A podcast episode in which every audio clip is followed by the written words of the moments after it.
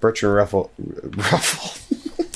Works for Ruffles. Bertrand Ruffles is my my favorite and the and the and the smartest um, uh, potato chip brand. it, the way I see it, there's Bertrand Ruffles, and then there's not Bertrand Ruffles, and everything in the world kind of you know uh, kind of fits into those two categories. You know, it's hard to argue with that. It's a little set theory joke for everyone out there. Cameron, there are 10 kinds of people in this world those that understand binary and those that don't.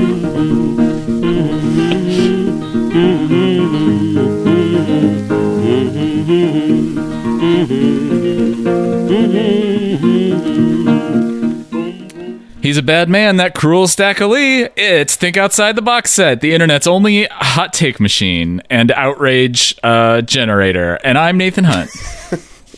I'm Cameron DeWitt, and I don't know if I can take all this heat anymore. People, we we are so influential and so polarizing, and it. I'm starting to get. It's. I'm starting to get a little cynical about it. It's like, are these really my opinions, or do I just want uh, to to maintain the massive amount of downloads that we have, exactly. Cameron, even if they're wh- hate downloads? Yeah, yeah, exactly. Like Cameron, when you when you are a part of something that is as defining as this is, you start to question yourself and you think, am I actually being myself or am I just sort of the embodiment, the avatar the z- of the zeitgeist?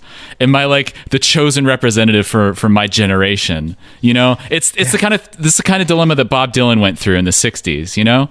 And I think you and I are going through that all the time, honestly. Yeah. Well, it's at least interesting.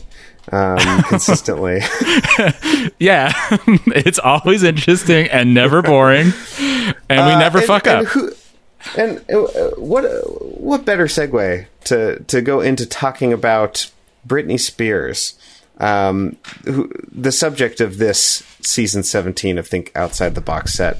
I believe this is episode four. We're talking about the album In the Zone. in the zone, get in the zone, auto zone.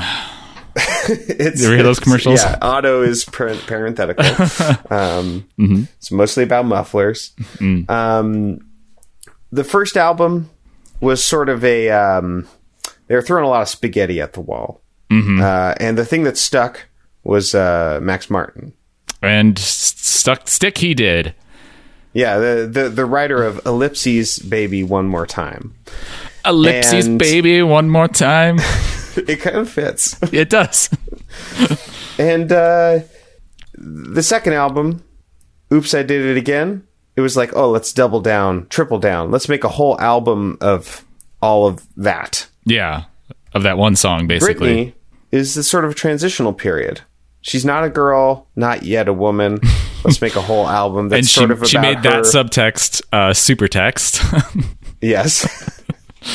the whole album is about her transitioning into a new kind of persona, um, which is like, I'm going to be a little more sexual, but I'm still thinking about my past. And this this album is is sort of full, like the persona is full womanhood, no infantili- infantilizing at all. And it's um, the the message here is that she is uh, empowered. She is um, you, if you're going to that you you should sexualize her, and that there's nothing weird or fetishy fetishy fetish. Fetish, fetish, fettuccine, I think, is what you're thinking of. There's nothing fettuccine about it. It's just like straight up like here's a sexy here's a sexy lady doing a sexy dance talking about sex. Um, and yeah, most of the songs are about dancing um, and kind of different slightly different perspectives on dancing. Sometimes uh, it's what if what if the music and my participation in the music as dancing were sort of adversaries of each other. What if, it, what if uh, dancing to a song was like a competition?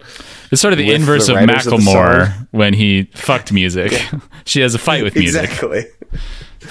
Uh, see uh, season episode to hear more about that. Yeah, exactly.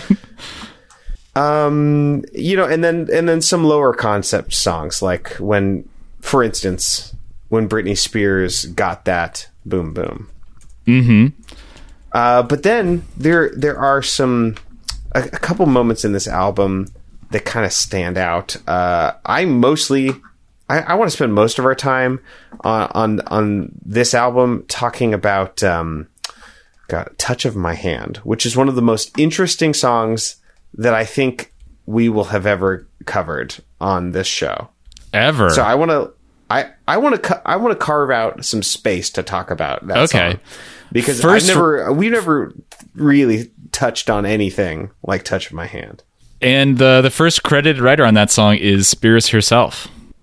First credited. Yeah, Yeah. I would fucking certainly hope so. Based on the content. But that's a little a little teaser A little tease for whenever we get to that song. This What did you uh, think of this album? It, it was pretty good. I um yeah, I, I think I enjoyed it more than last album. Um yeah, it's uh it's more varied. It's definitely much more adult. It really feels like Britney has decided what her adult persona is going to be.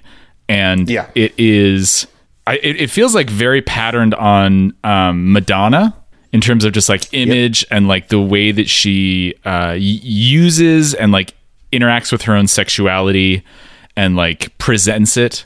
Um, a lot of the music sounded like Kylie Minogue um, from around this time. actually very familiar with her. I really only know a, a couple songs, um, but the the songs I know of from hers are uh, "Come Into My World" and "Can't Get You Out of My Head," which both came out in 2001, I believe. So it's they're pretty much contemporary, but it kind of sounds like they heard the Kylie Minogue album and a couple years later, like we'll do it on the Britney one too. Um, yeah, holy shit! Moby is credited as one of the the writers, the second writer on Early Morning. Moby's in there. God, that was what a weird time where when Moby was relevant, and a weird like flash in the pan. And then he's yeah. been trying to like get back in the news by saying that he dated Natalie Portman or whatever. Yeah, it sounded like he was pretty problematic. Pretty problematic. Pretty problematic. I think he what, did. What is it with like these twice her age. dudes who are like claiming to date women, and women are like, "No, we never dated." And it's like, "Oh yeah, we totally dated." Like Yeah, Fred, Fred Durst did that with looking at you. Britney. And he's Yeah. like, I guess, I guess, you know, she wasn't interested in associating her, her herself with a guy like me, as if, as if we're supposed to take pity on him, as opposed to be like, yeah, no shit, you fucking scumbag, exactly. we hate you. Uh, oh my god. Um, You wrote a song about hot dog water. Go, yeah. exactly. Um, stay in your lane, bud. uh, I just saw in the Wikipedia article uh, the impact and legacy section for this album. Uh, Sal Cinquemani, I don't know if that's how I'm pronounced, uh, of Slant magazine stated, "For a girl who's always seemed too sexed up for her age, in the zone finds Britney finally filling her britches, so to speak." oh uh, God, I think they, I think he's saying that she pooped her pants. That's the only way I can take that phrase, Cameron. Oh no, I filled my britches. Uh, uh, yeah, That's not a phrase. Like a fair, am- there are a fair amount of like problematic uh, reviews of this album. Um, yeah, Yeah, that I, I read this other review. I can't remember where it is. Maybe I'll find it in the learning links. But um, uh, it it it was comparing the sexual personas of um, Britney Spears and Christina Aguilera, and it's it it referred to Christina Aguilera as a natural born Oh, skank. oh yeah, I'm looking at it right now. Read it. It says, uh, er, "This is Stephen Thomas Erlewine, uh, the recurring uh, like minor villain of of uh, Think Outside the Box Set. He had some shitty And things to say about. Garth. Yeah, and the world. Stephen Thomas Erlewine. Um, Erlewine compared compared Spears to her peer, uh, Spears peer, uh, Christina Aguilera, explaining that both equated maturity with transparent sexuality and the pounding sounds of nightclubs. But while Aguilera, quote, Comes across like a natural born skank, Britney is the girl next door, cutting loose at college, drinking and smoking and dancing, and sexing just a little too recklessly since this is the first time she can indulge herself. Oh boy. Yeah, it's like I 2003 like was another planet, Cameron. maybe an argument could be made that he's talking about personas because I think yeah. I think and not the actual people and that he's talking about the art as opposed to the artist. Mm-hmm. Um, but I kind of don't the whole because I kind I kind of see what he means because like we've been doing that too. We're talking about the Britney Spears persona, right? Um, and like the kind of sexuality that is being portrayed, and he's not wrong if he's talking about the art. Um, but I think the problem is that I think he's um, blurring the lines of you know kayfabe. Yeah, uh, he's he's falling into that same kind of trap or clickbaitiness or shockingness. You know, of, um, he's doing the same thing. I I just can't trust. I can't trust anyone who's trying to talk about persona using the phrase "natural born skank." like I, you know what? Any I any think- any like uh, benefit of the doubt that he could have gotten from me is gone after that. Um, I really resent that because I have been. That's sort of been my persona in the show is the natural born skank. Oh, of the no. two of us, and um, I feel I don't know a bit erased. Uh, but that's okay. We'll talk about that off mic. oh shit! I'm so sorry, it, wh- when you're not too busy uh, drinking and sexing. Cameron. This is the the first time I can indulge myself. Okay. I'm just the boy next door type, and I need to to let my wings uh, spread and my legs. I need to let my wings get fucked. What? what? Uh, I, I never meant to diminish your skankiness, Cameron. You remember Nathan, the- the- so recklessly uh, sexual? I I have been on record too many times as being anti-skank. Um, you remember that dance movie that was called Skanking? That was big in like We the talked third about wave that for at least two whole seasons of the show. okay, whoops. I'm still I still can't get over that. That's called skanking. Uh, all right. We've talked about so much already. Um, we talked about ellipses, filling britches. Um, Yikes. Uh, I, I mean, maybe I'm more of a skink immigrant. I don't know, Uh, what? Skank immigrant? as opposed to a natural born. Oh, skank. okay. I see what like you did. I don't know if I could be skink president. Like I think it would be contested. You, you'd have to show your long form skank birth certificate. Damn it! I should have said skank certificate. That would have been better. Yeah, you should have. No, we'll, we'll edit it in. Clean edit point. Okay, Three, clean edit point. one, go. You'll have to show them your long form skank certificate. okay, is that was that good? Perfect. Seamless. Ooh, uh, should we talk about some songs? Yeah, let's talk about some songs. Uh, do you want to start with uh, the Madonna, um, the Madonna feature? Oh yeah, yeah. Let's do that. Okay. It's called "Me Against the Music."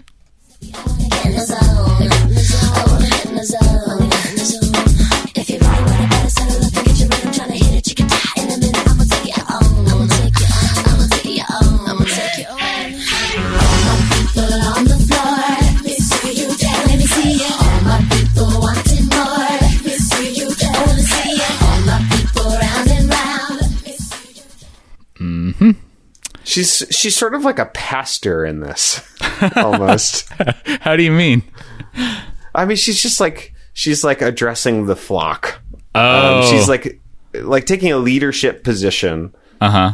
in yeah in in in the club. I see what you mean. It's like when someone gets up and is like, "Can I hear an amen? Yeah, she's wanting people to have um, Let me see you have dance." s- sexy dancing testimonies. Mm-hmm. Uh, Madonna's in this song.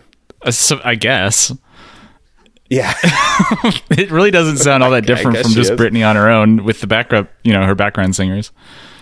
Nathan, I never know which things made it through. Like which you got a fair amount of popular culture in I mean, maybe a comparable amount uh, i- into your brain at an early age, but like a comparable amount to me. But we both had kind of similarly, strangely sheltered lives, and we listened to a lot of Christian music and Yeah. stuff. But Yep. do you, did you were were you aware when this happened when Britney and Madonna kissed at the VMAs? Uh, no, I was not r- really aware of that. I was aware of it. It was a very shocking moment for for the world. Uh huh. Two women kissing. What? What's next? next, they're going to want to get married. um, they kissed uh, at the at the VMAs, and I don't remember if that was before this song or at, or this album or after it.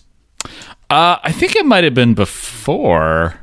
I thought that was like, er, oh no no no, you're right. Uh, it was after this. It was in um 2003. Uh, So they did a, they did a big kiss, and I feel like yeah this this song is mostly just sort of a, an excuse for them to do to do a big kiss. it's Wikipedia phrases it as Madonna kissing Spears and Christina Aguilera, who's al- also there. Oh, I don't remember her. See, she she got like really erased out of that. She did. She got kissed too. yeah. She's kind of passing the torch, and by torch I mean spit and probably a lot of sweat. Jesus Christ. The, uh, I just want to point out that uh, we're recording this episode in 2018. Uh, not sure why I felt the need to point that out here, just uh, because, as we know, in 2018, it is totally normal to talk in such a blase way about sharing spit and sweat and just like getting all up in each other's yes. business. And there's no reason not to do that and uh, it sure won't sound weird to people in future time periods and their sensibilities based on any world events or anything Uh-huh.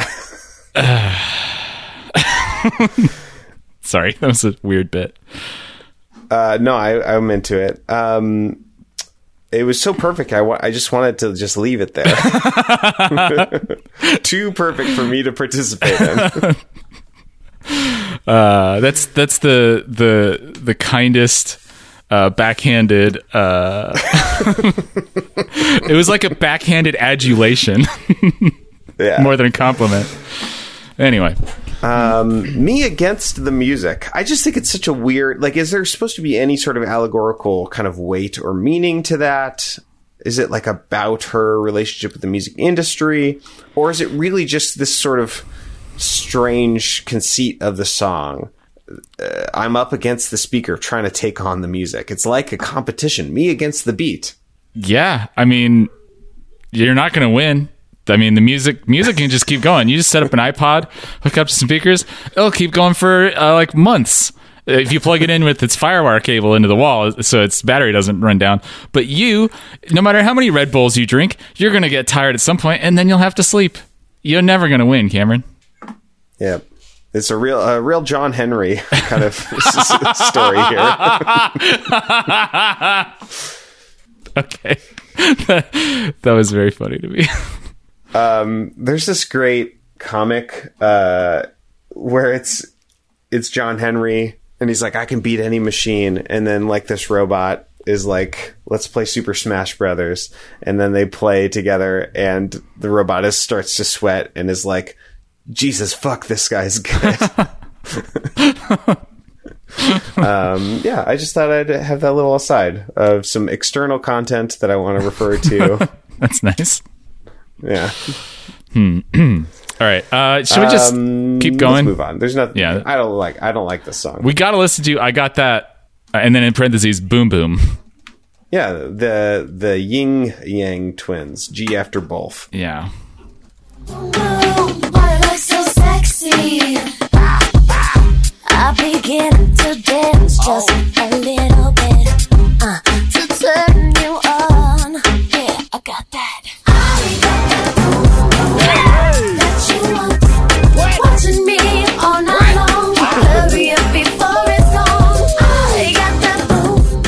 Those fucking timpanis when she says boom boom are so fucking ridiculous. okay, um so I was t- I was live texting Cameron when I was listening to this song and I told him that I thought the first like minute kind of sounded like an ICP song. Um, uh-huh. So we'll take a listen. Especially To, the banjos. yeah, yeah. Well, here we go. Like she fine, fine That voice. enough to know your That's a. Violent J voice.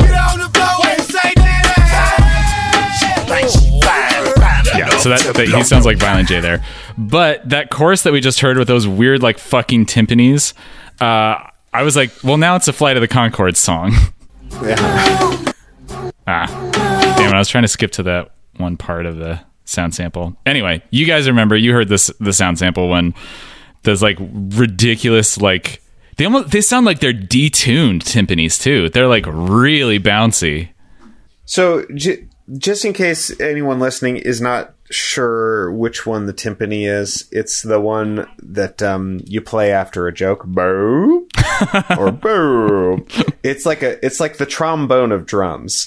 Uh, essentially, it's a, uh, it's like a big drum. It's like a, you know, the the skin of the drum is stretched over this huge bowl and there's usually four or five of them uh, in an orchestra. And there's a pedal that will adjust the tension of the head so that it raises and lowers in pitch. Um, and typically, you know, in uh, in an orchestral piece, you will tune the timpani to the piece. You know, you, you get your five notes ready and you're going to have an extra accent to, you know, um, certain moments of the piece. Uh, and it'll be in tune. It's like specifically, you know, pitched drums that are tuned for each individual song. Um, but you can also do fun stuff with them. So, anyway, just w- wanted to explain that in case anyone uh, was not aware of what timpani were, how they worked. Thank you. Um, so that probably means that they just like use the pedal a bunch. It doesn't mean they like actually probably detune them. Like I said. I would assume it's just the pedal. They're Yeah. meant to be detuned or tuned. Okay, gotcha. Uh, they don't have to go around Yeah. like with uh, with like little Allen wrenches or drum keys, Yeah. like when they want to get that effect Mm-hmm. for hilarious jokes. Um, This is for all the So- Southern boys out there. it is. Uh, so what's that about? Do you want to play that sound sample? yeah, one sec. This is for all those southern boys out there.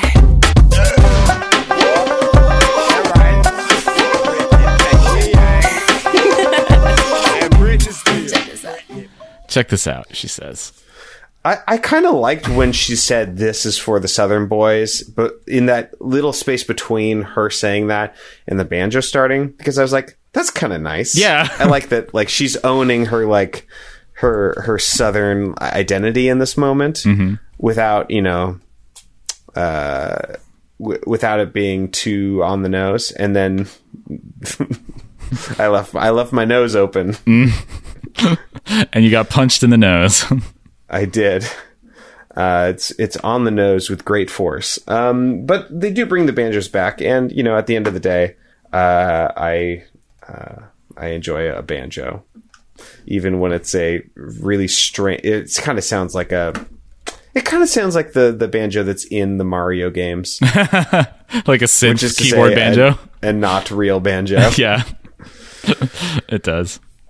but it's kind of fun. So A MIDI banjo, yeah. Uh, yeah, Man. I mean, this song. This She song really is, is- about how oh, sorry, go ahead. I was just gonna say this song is about how how um, dancing can can be sexual, Wait, what? and some sometimes when you go to the club to dance, Uh-huh. it's not because you need to necessarily express yourself or enjoy the the the physical expression of music um, or have community. It's it's sort of a, a way to a- attract a sexual partner. Right. Um, and that's uh, kind of the idea that this song is. It's the hypothesis of this song. right. I don't know if it's been proven, but Yeah, uh, it does uh, put forward that hypothesis. And I, th- I think a secondary uh, sort of subplot in this song is uh, getting out on the on the dance floor and realizing that you made Dookie in your drawers and uh, you made Boom Boom on the dance floor and you filled your britches. I made Shit. I made Boom Boom. Ah, I got that boom boom. I'll be back. Maybe if I can get it together. She does say get on the floor and shake that ass. You don't want to shake it so hard that it opens up and lets all the dookie out. I am five years What a old. terrible show. Our show is bad because of me. Um, uh, I I wanted to say I I didn't look up where Britney was from. Uh, she's from. I mean, I knew she was from Mississippi, but she's from like like it doesn't get more much more south than where she's from. She's like from right at the southern edge of Mississippi, which is right above uh, parts of Louisiana. Um, so she's she's deep south. Yeah. Um, and this is like I think maybe the first time we've ever heard her reference it or even like really interact with that in any way. Yeah. Yeah, kind of I And kind of appreciated it. and I don't know what even with the banjo yeah. I don't know what bearing it really has on the song. I don't think it does. I don't think it's supposed to. I think it's just a sort of a hip hop kind of moment that she gets to do, which is like I I gotta say something in the beginning of this song. I guess I guess I'll just uh, do a quick little shout out. Mm-hmm. Also, she's she naked. She's soaking wet. Strip tease like a mm, dripping sweat. So she's like she's taken off all of her clothes at this club, which I think is technically harassment to everyone. It's a crime or a misdemeanor, at least. The hor- get the horny police involved. Yeah. Uh, so there's that. You want to listen to that rap verse? oh, I do. I definitely do. She naked, she's so fresh. She's like a drip and sweat. She got a little body that I can't forget. I met a young lady out there, yeah. Britney Spears and the young twins. Hi, became friends. Might as well let the party begin. If you with it, then join on. Yep. the the Ying Yang twins are so uh, incredulous so much of the time. what? What? Or hard of hearing. yeah, just one of them just like has an ear trumpet and he's just wandering around going, "What? huh? Speak up. Come again?" That's nice. they should do that as one of their hype man moments. That's nice, dearie. uh, okay, so we should talk about Toxic. yes, we should. is- Maybe her last enormous single. Yeah. Um, before before we do that, can you just play the sound sample from "Breathe on Me" real quick? There's this like very sexual s- song, but there's this really strange little lyric in it, and I think it's worth talking about just for a moment. Okay.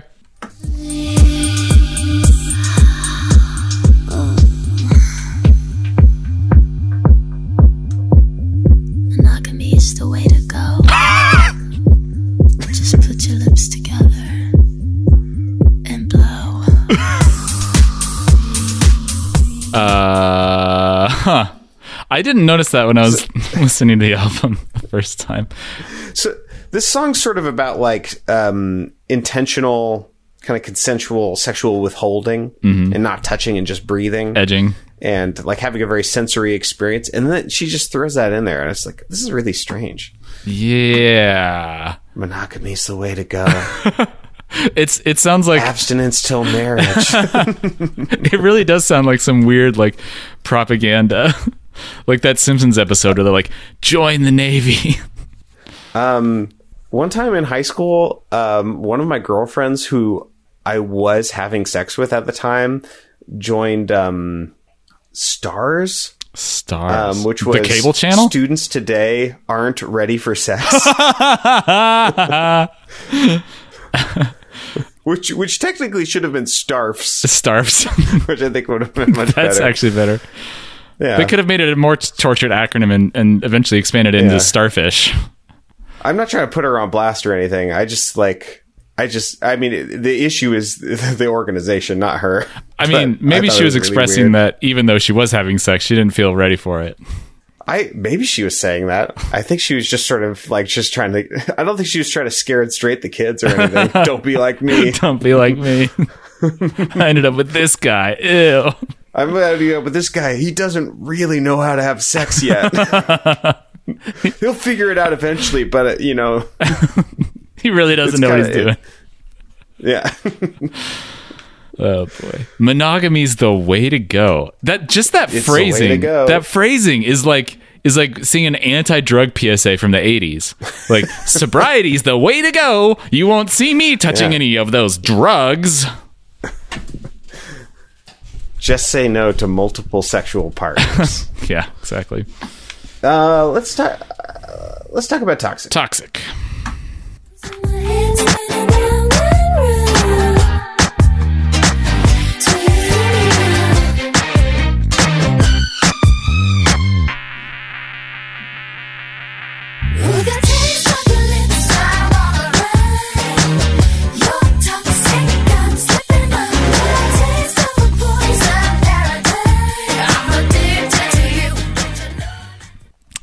I um this is a very interesting song. Like even on a lyrical level, this is a very interesting song. Um Yes. because throughout the song she's kind of conflating these two ideas. She's conflating the idea of poison and she's conflating the idea of essentially a drug. And this person, uh, this guy, she says, um, is gets her addicted to the taste of his lips. Uh, but be, that's like he's toxic and she becomes addicted to it.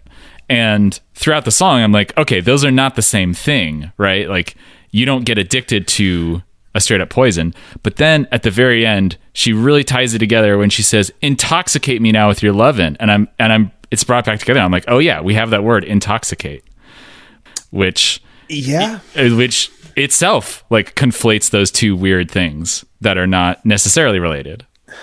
Right. Yeah. It's uh, it's sort of like a. It's almost like a Max Martinism. It's like technically these words fit together. Mm-hmm. But it is a little strange. Yeah, it's like it's like yeah, taking the idea of intoxicating and like leaping off into toxic, which is not necessarily like goes along. But then again, like isn't alcohol like kind of a poison or something in in some sense? I mean, it is. yeah. Sure. What, I mean, I guess that that just like depends on what the definition of poison is. Uh, substances that can cause death, injury, or harm to organs, tissue cells, and DNA. Well, that sounds like alcohol. Yeah. Okay. Well, Yeah. I take it the back. can. Yeah. Yeah. Um, yeah, let's look at the words. Wake up. Why don't you put on a little makeup? You wanted to. Ah, shit. They hang on. you're you're thinking of toxicity. Uh, I really, I really didn't commit to that delivery. I'm sorry. sorry, everyone.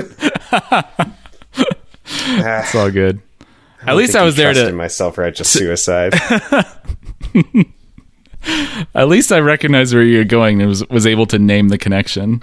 Thank fucking god. The toxicity Um, of our city. Of our city. Hey, why do you own the world? It- it Why you own disorder? Disorder. It is interesting that like this word has in the last few years has has this whole new meaning, this cultural Yeah. meaning, um, and I feel like kind of, kind of, kind of fits with. It, it gives new meaning to this song. it makes Um, sound like an abuser that uh like entraps her with abuse and make like like uh what's the, what's the word for like how people um like take away people's support system so they feel like they have to stay with the abuser what like that dynamic Uh, yeah. Um. Yeah, but she doesn't actually like say that he is a toxic person. She's just sort of saying that like the effect that he has on her is toxic. right I think we should talk about this chorus chord progression. I think it's Mm-hmm. a really interesting chord progression. yeah apparently Um, those like high pitched strings are sampled from a bollywood song It is very Bollywood, isn't? isn't Yeah. it? yeah It's really catchy. it is it's it's interesting i, I didn't know it was sampled but yeah chord progression Okay, so this song is in C minor, um, and here is the chord progression of the chorus. Da, da, da,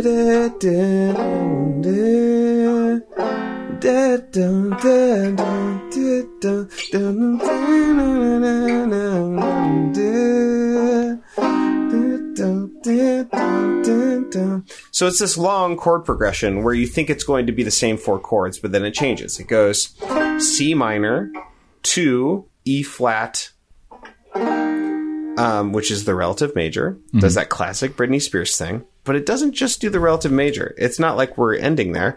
It actually does a dominant seven chord on the relative major, which is pretty interesting because um, that puts an, a D flat up top, um, which is not part. Of, it's not a diatonic note to C minor. So you know it's going to go somewhere next. You think it's going to be you think it's going to be this chord, the A flat chord, but instead it goes down to a D7 chord, a D dominant 7 chord. All uh, just not a chord that you typically hear in uh, the key of C minor. And then it goes down chromatically um, to a D flat dominant 7 chord. And then it goes back down to C minor.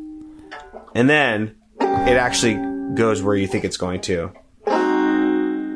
To that A flat mm-hmm. 7 and then to G7. Um, so I think it's just like I think that's the the harmonic expectation in the song is a lot of the reason why it's so catchy because mm-hmm. it's it's always introducing a resolution and a new tension at the same time. Mm. You know, going to a major chord, but it's not just a major chord; it's a dominant seven that needs to be resolved, and then it moves, um, it resolves, but not. Uh, it it keeps doing these deceptive resolutions. Um, so I think it's just like a really smart song, and it takes a while to get to that final five dominant seven chord. Um, yeah, so I think it's just like a really uh, a really catchy song for the chord progression um, and the way that it handles uh, harmonic instability, mm-hmm. but but not too much that leaves it doesn't ever leave anyone you know um, kind of anchorless. Mm-hmm. It always leaves you sort of like, okay, I got to the next rung in the ladder. Now I need to get to the next one. Um, so it kind of strings you along. And um, I think the the melody is just really pretty too. Dee da da da. Dee da da da da da da da. Like just starting a melody. Da. That's a D on top of a C minor chord, you know, and a C minor chord does not have a D in it. Da da da da da da da da. Um, just those like little little things just make this song really engaging, and I I don't I don't think I heard anything else like this at the time. Like it doesn't feel like it's hopping on some sort of bandwagon. It feels exciting in some of the ways that like Max Martin's songs for her felt exciting at the time. Mm-hmm. Like, oh, this is a new a new sound. Yeah, but it's not quite as like oversaturated. Um, Yeah, it doesn't sound like uh, like five other Backstreet Boys and NSYNC songs that we already know exactly. of. Yeah, Yeah, and that um that Bollywood string sting is so catchy. It's like so dramatic. it really is. Um, is it, it? Are they are they dissonant, Cameron, to the song? Is that how you describe them? Like, why why is it so dramatic? You know, I don't think they're particularly dissonant. It's just they they all stay in the in in the key of C minor. I think it's just G D E flat D C do uh, so do uh, so re me re do. You know, it's just kind of a minor scale. I think the drama comes from the volume. They feel like they're overdriven a little bit, or like the input levels are too high. It feels like a whole orchestra, like there's a lot of them, but but like they're mixed closer than they should be. There's a lot of. I think it's, uh, and, and then I think they all have like intense vibrato. Uh, uh huh. So yeah, I th- I think that's why. Yeah. Cool song. Um yeah, I think we've like covered basically uh all the lyrics, all the stuff I had to say about the lyrics. Shall we move on? Yeah. Um. So there's an R. Kelly song. Mm-hmm. Outrageous. Maybe we should talk about R. Kelly okay. for a minute. yeah. Not too much.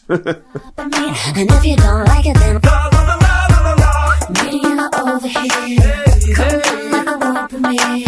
Trench coat in my underwear. Let's go with this freak show. It's outrageous when I move my body. Outrageous when I'm at a party. Outrageous in my sexy jeans. Outrageous when I'm on the scene. Outrageous my sex drive. Outrageous my shopping. This is an interesting song, especially knowing that R. Kelly wrote it. Um, it seems like the text of the song is explicitly like claiming her self determination, um, especially in terms of her sexuality. And she's saying, like, yeah, I own my sexuality, um, but it's outrageous to people in the larger culture. And yes. outrageous when I move my body, outrageous in my sexy jeans. Um, Yeah, it's it's interesting the idea of R. Kelly um, romanticizing or lionizing that kind of behavior when the thing that he does has done over and over and over again is taking um, uh, gir- girls that uh, like girls that are too young, um, and sometimes like literally not women, just girls, and um, sort of uh, controlling them and having weird sex cults with them, and uh, uh, owning owning them and having control over their entire lives. So yeah, he's so a complicated, a complicated man. he's a complicated man. Yes. Um, yeah. Jumped over drama and I landed on my feet. Got to keep going. No stopping me. I think that's pretty good. Yeah. I mean, I think the song is pretty eff- effective in that in that way. It has it has a, a pretty kinky image. Um, media over here coming through like a world premiere. Trench coat and my underwear. Let's go with this freak show. Uh, that's a very interesting image to evoke because that's the image of like the flasher of like Sure. the creepy man who like goes around like opening his trench coat and like flashes you uh, and gets off on it and to like Yeah. explicitly e- evoke that or invoke that rather while um, talking about how she owns her sexuality is kind of a weird thing to do Yeah. um it's it's almost like a reverse flashing because like the paparazzi are like reverse flashers but then she's like kind of catering to them with like the trench coat and the underwear it's like i don't know how to unpack that Yeah. So yeah, this is sort of about her her persona as like being a famous person, mm-hmm. as being someone that uh, gets reactions, whether that's her girls feeling her or outrageous general outrage. But uh, I don't think it really like explores that idea in in ways that I'm particularly interested in. It's just sort of uh, it, it's more showing than telling. Uh, yeah. It, it it it keeps trying to make B girl a thing. like As a in Britney? like a b-boy but a I don't think it is that. I think it's just like, hey, it's B girl. Oh yeah that's b comma girl or wait it, wait it, are you saying that is it like a, a addressing a girl or is it or is it a compound like that's who i am i'm b girl Yeah, I think that's what it is. Outrageous. That's B girl. Ah. Hyphen B hi- capital B hyphen girl. Ah, yeah. And there's never mistakes in the genius, especially when it comes to punctuation. Well. so,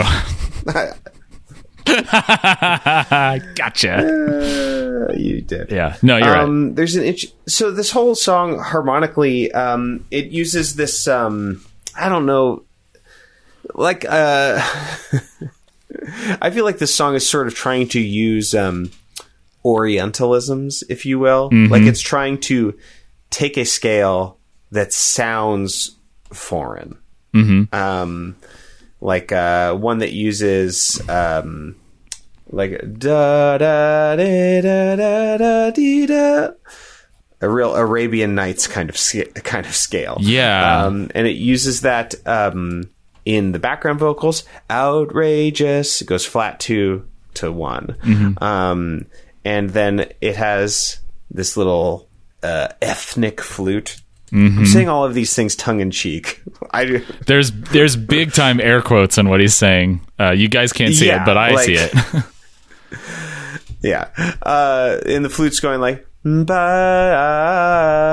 it's doing all these like trills that are, you know, on the non-Western notes.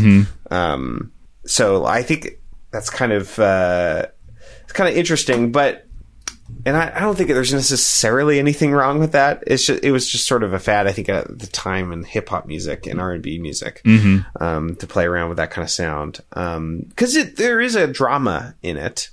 Um, which is why you know those cultures figured that out before us.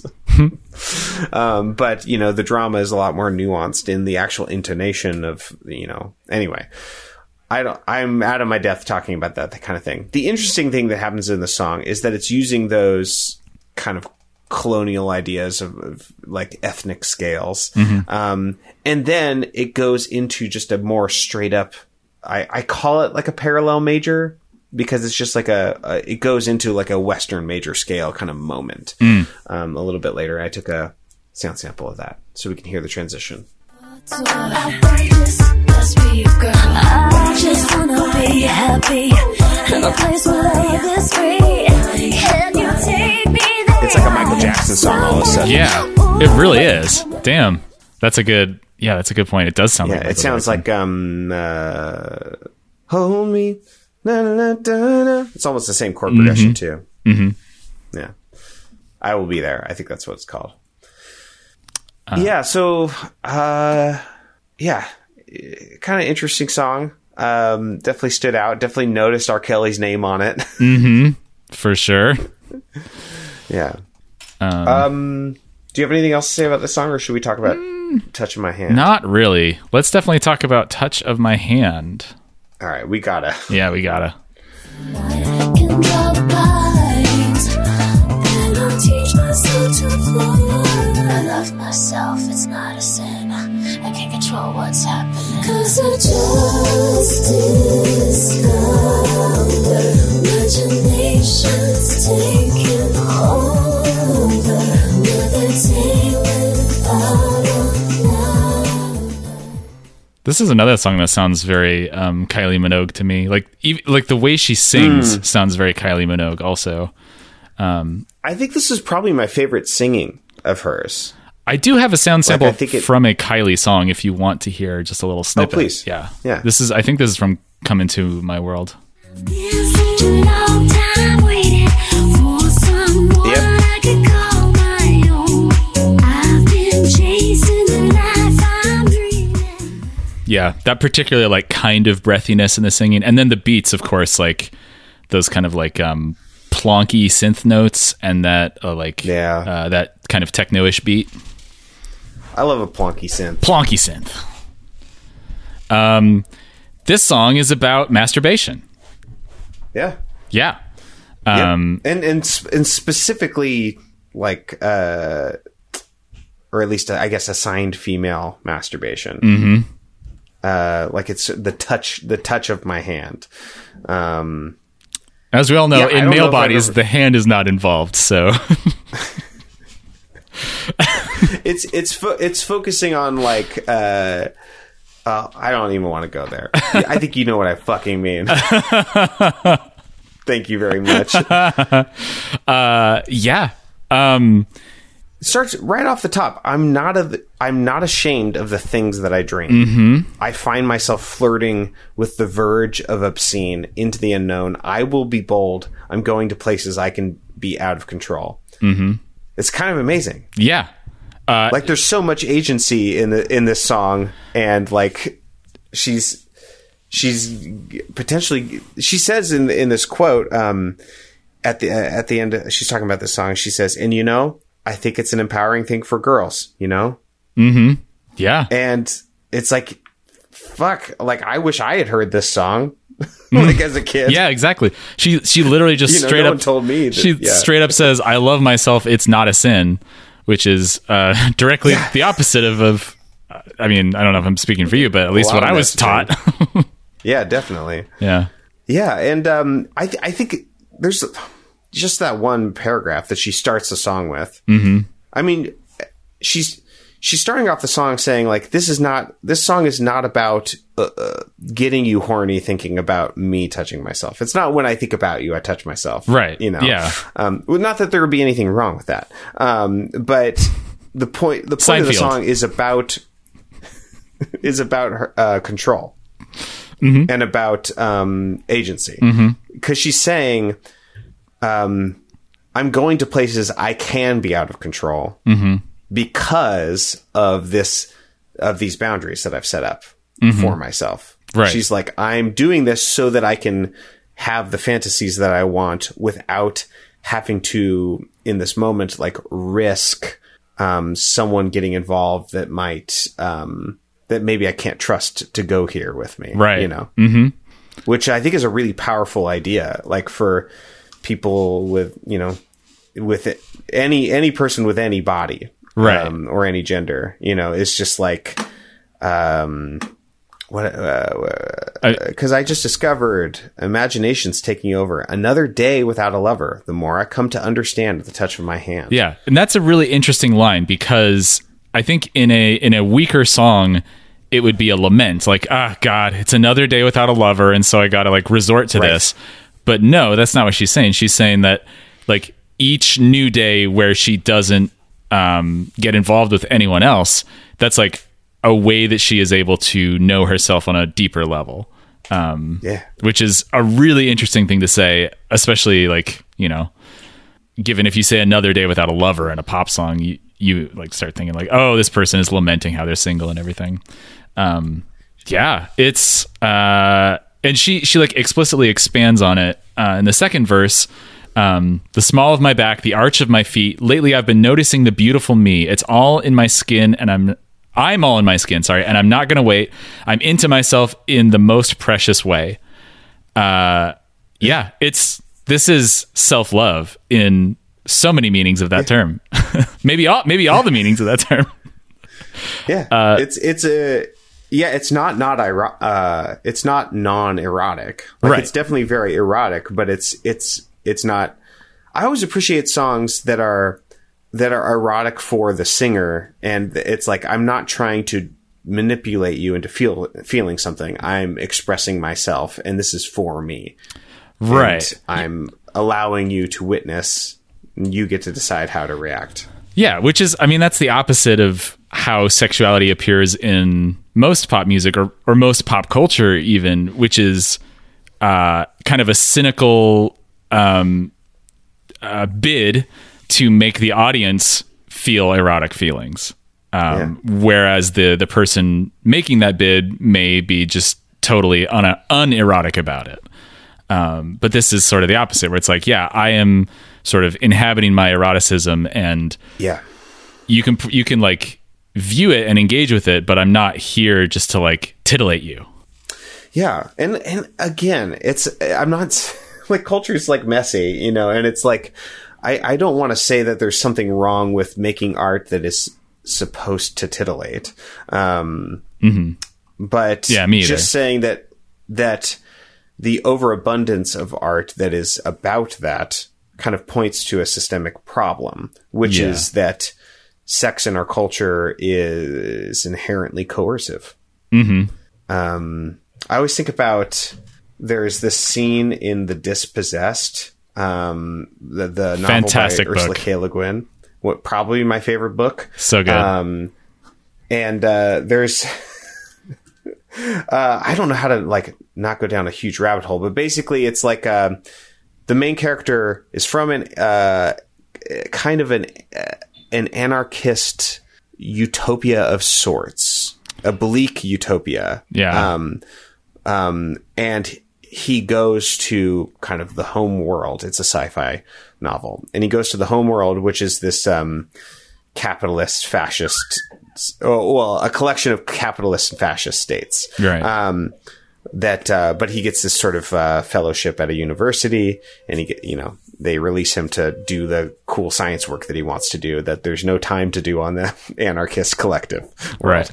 Uh, so Because they're just trying to survive.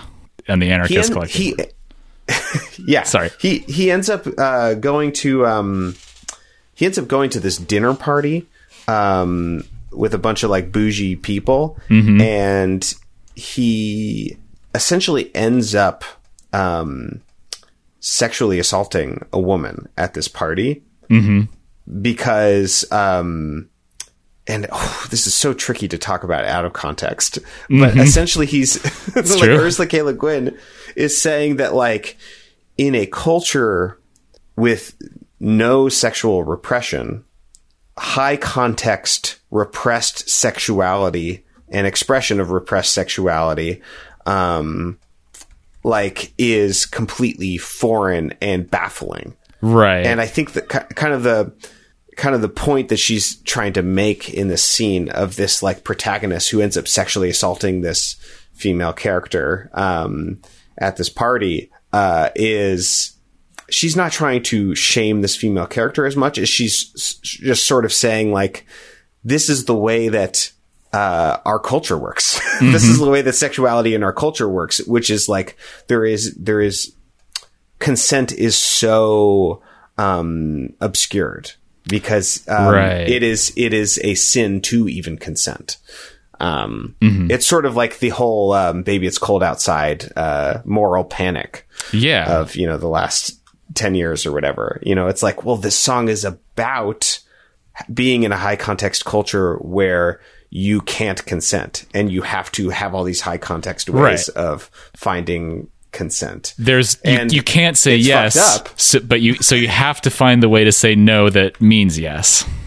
Yeah, and it's you know, I mean, there's a, the depiction endorsement you know dichotomy is is a whole other thing. You know, Yeah. and it's like we all agree that it's fucked up, but Yeah. Anyway, um, I think this song is really special because it's it's actually offering something else um, into the conversation, which is just like she even goes like it's this song's so intelligent. Like and i don't want to explain tonight all the things i've tried to hide. She's talking about the the emotional labor that comes with having sex with uh other people. Mm-hmm.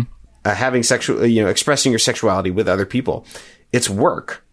Um and of course you don't always want to do it. Sometimes you need you need or want to have a sexual experience and uh there's no room for someone else because um, you don't have the time necessary to make the room for them or the energy or the desire or, whatever. And it's like, yeah, that's, it's just laid out there. It's valid.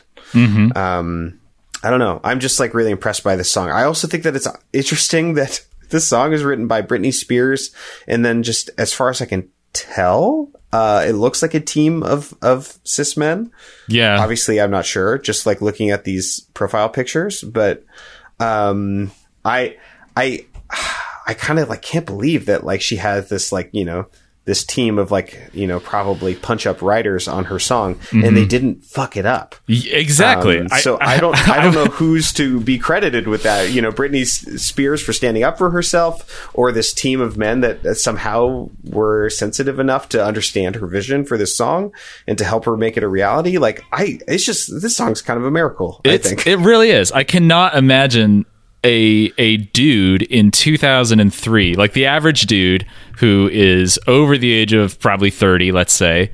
I cannot imagine him like engaging with the song on anything more than just like a horny level of like, oh, she's she's touching herself. Oh, that's so hot. this is about me, right? Yeah, yeah, exactly. Yeah, in, in a word, yes. That's that's what I'm getting at. Yeah. uh, so yeah, I, I agree. It's it's definitely a miracle that that's this that this song exists in this form. Um, yeah.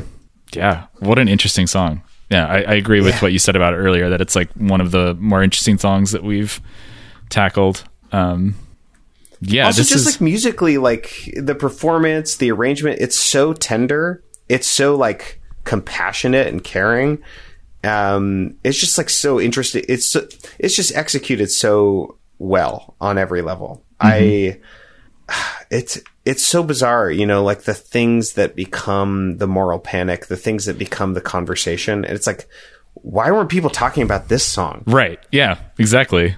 I, I I I feel like this song became like almost like a uh like a, a trivia or a joke. It's like, yeah, did you know Britney Spears has a song about masturbation? right. I feel like that's that's the only way I've ever heard of this song is like on you know top ten Britney facts you didn't know about or whatever.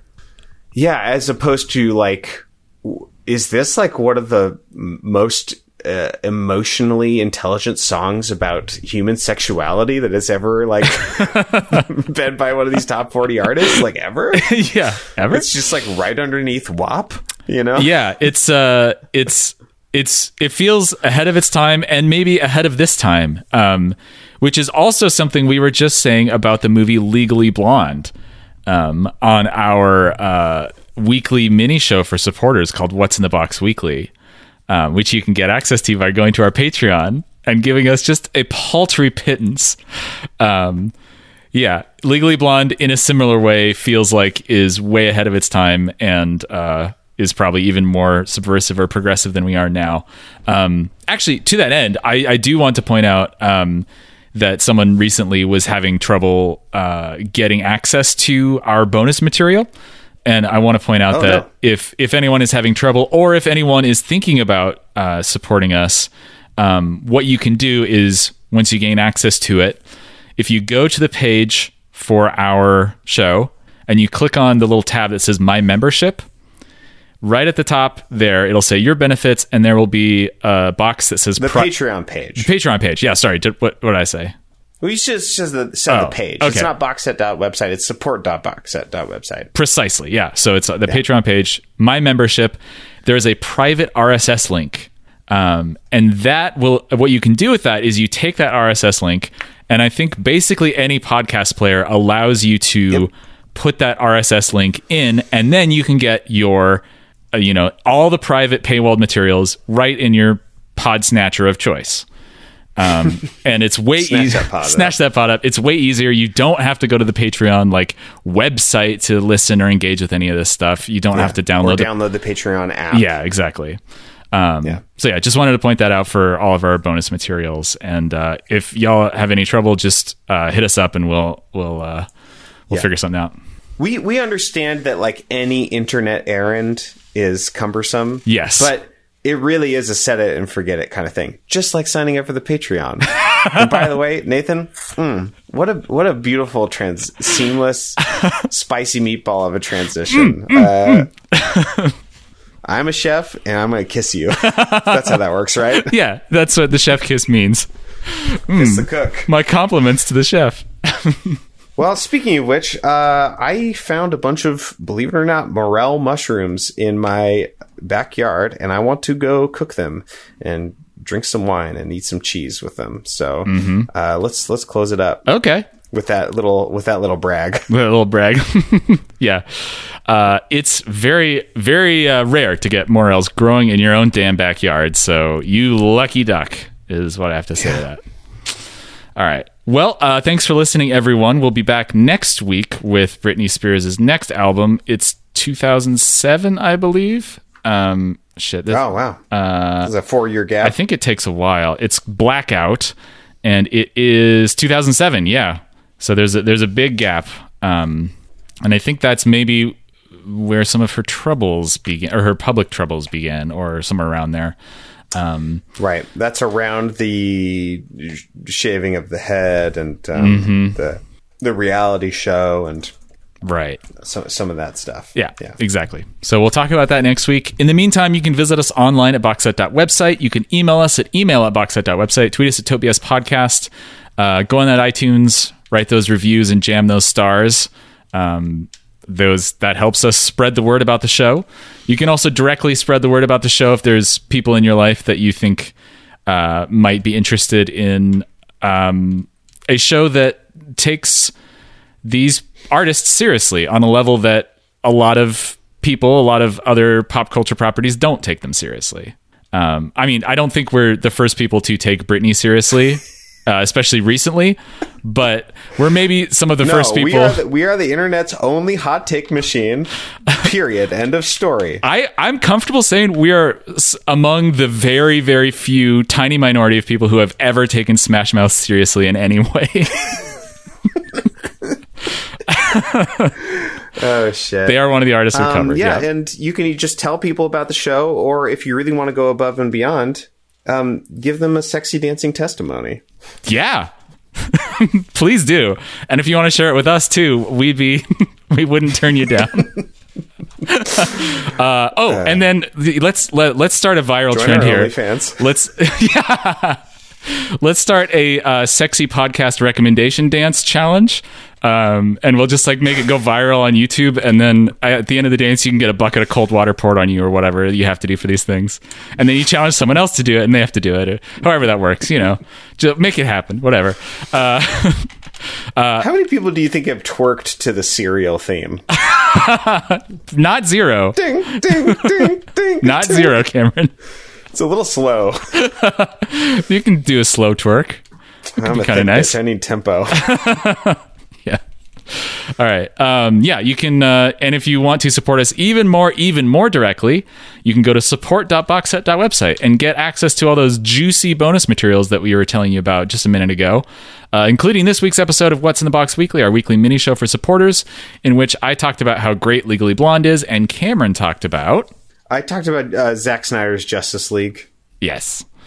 Um, and I want you to know, Cameron, that I always throw to you when discussing our, our weekly bonus show. And sometimes it's because, you know, I really just like to get you to chime in and, you know, it's two of us collaborating. But oftentimes it's literally because I completely forgot what you talk about. And it's hard enough to remember what I talked about.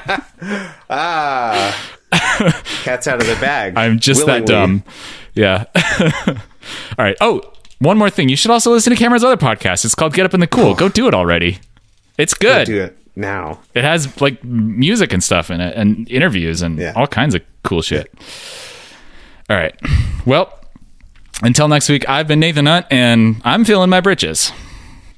I've been Cameron DeWitt, and here's my long form skank certificate.